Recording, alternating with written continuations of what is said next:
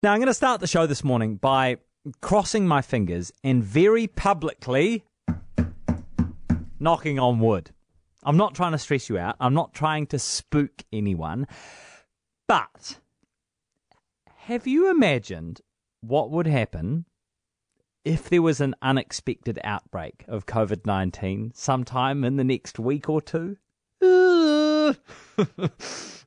I'm sorry. I'm sorry. It's I know it's a prospect so hideous. I hate to even mention it, but it is a possibility, right?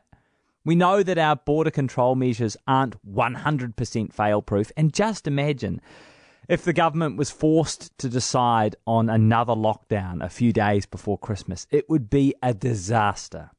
Something tells me that scenario might test the public faith in New Zealand's elimination strategy. So, for goodness sake, please don't get sloppy now and use the COVID app. I understand with Christmas this close why the powers that be want to continue our conservative approach when it comes to COVID 19 and the borders. Kiwis are going to be travelling a lot internally over the next week or two, and I don't sense that many of us have a big appetite for risk. But after Christmas and into 2021, our leaders have to make the Trans Tasman bubble an absolute priority. If it weren't for Christmas and New Year, there is little reason it shouldn't be up and running now. And I should say, I've been really careful with my words this year. Unlike a lot of my colleagues, I didn't come on the radio in the early days of this pandemic and say, oh, New Zealand is being crazy. We need to open up now. No, I waited. I respected expertise and I respected the fact we didn't know much about COVID 19. But it's for the same reason I really think we need to get our A's into G after New Year. Epidemiologists here and in Australia, even the more conservatively minded epidemiologists, can see little reason why a bubble shouldn't be established. Our contact tracing capacity is vastly improved on where it was at the start of the year. The borders are effectively closed, and having been through managed isolation, I think our systems are well established. They're pretty solid. But it's not rational to use all of that resource on people arriving from places where there is little or no COVID 19. My aunt has just come back from Australia and spent two weeks in managed isolation. You can't tell me that she posed a bigger threat than the people on my plane arriving from the United States. So why would we treat her the same? We're on top of things. We are managing the risk effectively, and we have the capacity to build some nuance into the system.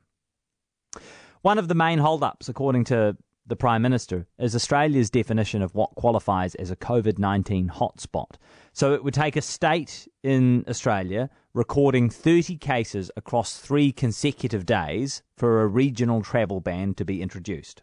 That means that if a state had 28 or, or 27 cases across three days, so a fair few cases, but not quite 30, well, hypothetically, people could still travel interstate, and hypothetically, they could still travel to New Zealand. But there is nothing to stop Jacinda Ardern and her advisers setting a different, tougher standard for entry into New Zealand.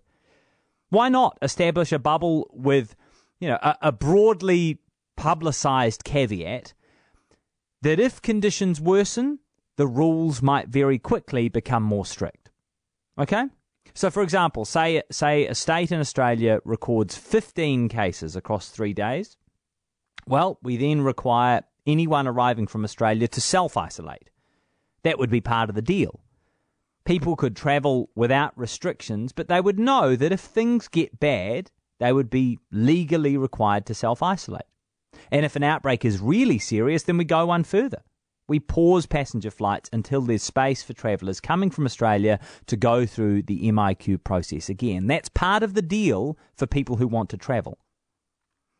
Obviously, none of these scenarios is ideal. There's risk, right? In, in every restriction that we choose to loosen. But if we can get through Christmas and New Year, knock on wood, it is time to set our ambitions a little further afield.